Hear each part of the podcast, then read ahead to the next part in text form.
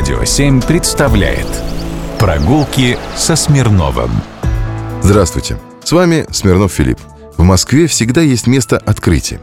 Вот тут меня занесло пройти за сетевым рыбным рестораном от улицы Большая Полянка в сторону улицы Житная. Иду, тенек, морепродуктами зажаренными пахнет. И вдруг вижу в сквере странный артефакт. И не альпийская горка, и не поминальный жертвенник. Да еще и табличка на нем имеется. Подошел рассмотреть. Артефакт этот – подтверждение наименования. Несколько положенных друг на друга камней, на которых укреплена табличка с надписью по-русски и по-испански. Сквер Аргентинской Республики как символ дружбы между российским и аргентинским народами. В общем, пошел выяснять. И вот что узнал. Жил да был такой человек. Итальянец Себастьян Кабот. Именно ему приписывают название крупнейшей страны Южной Америки – Аргентины.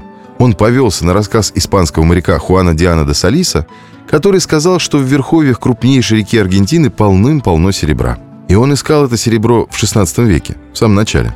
Потом перебрался в Англию, кстати, не найдя серебра.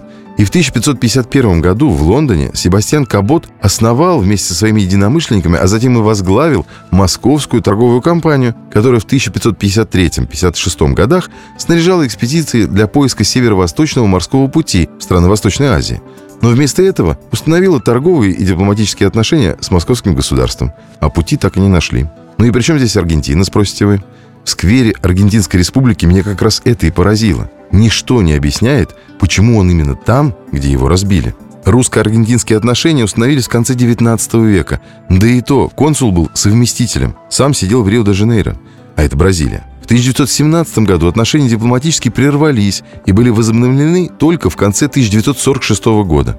Да, сегодня россияне могут провести в Аргентине без визы 90 дней. Кто-то с удовольствием свистит мелодию аргентинского танго. Да, все знают Че Гевару, он аргентинец по происхождению. Знают Диего Марадону или Анелла Месси. Может быть, кто-то, спроси его об аргентинской культуре, назовет имена Хорхе Борхеса, Хулио Картасара, Адольфо Касареса, Эрнеста Сабата и многих других. Но, пожалуй, на этом все.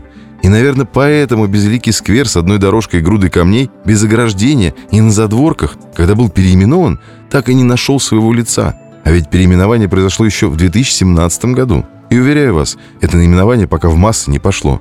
Не уверен, что хоть кто-нибудь без помощи навигатора определит это место. И это предстоит исправить. Хоть фестиваль организовывай. Станга, эмпанадами – это пирожки такие. Мате – это травяной чай. И чураска – обжаренного на гриле мясо с овощами в лепешке. Так и будет. Прогулки со Смирновым. Только на Радио 7.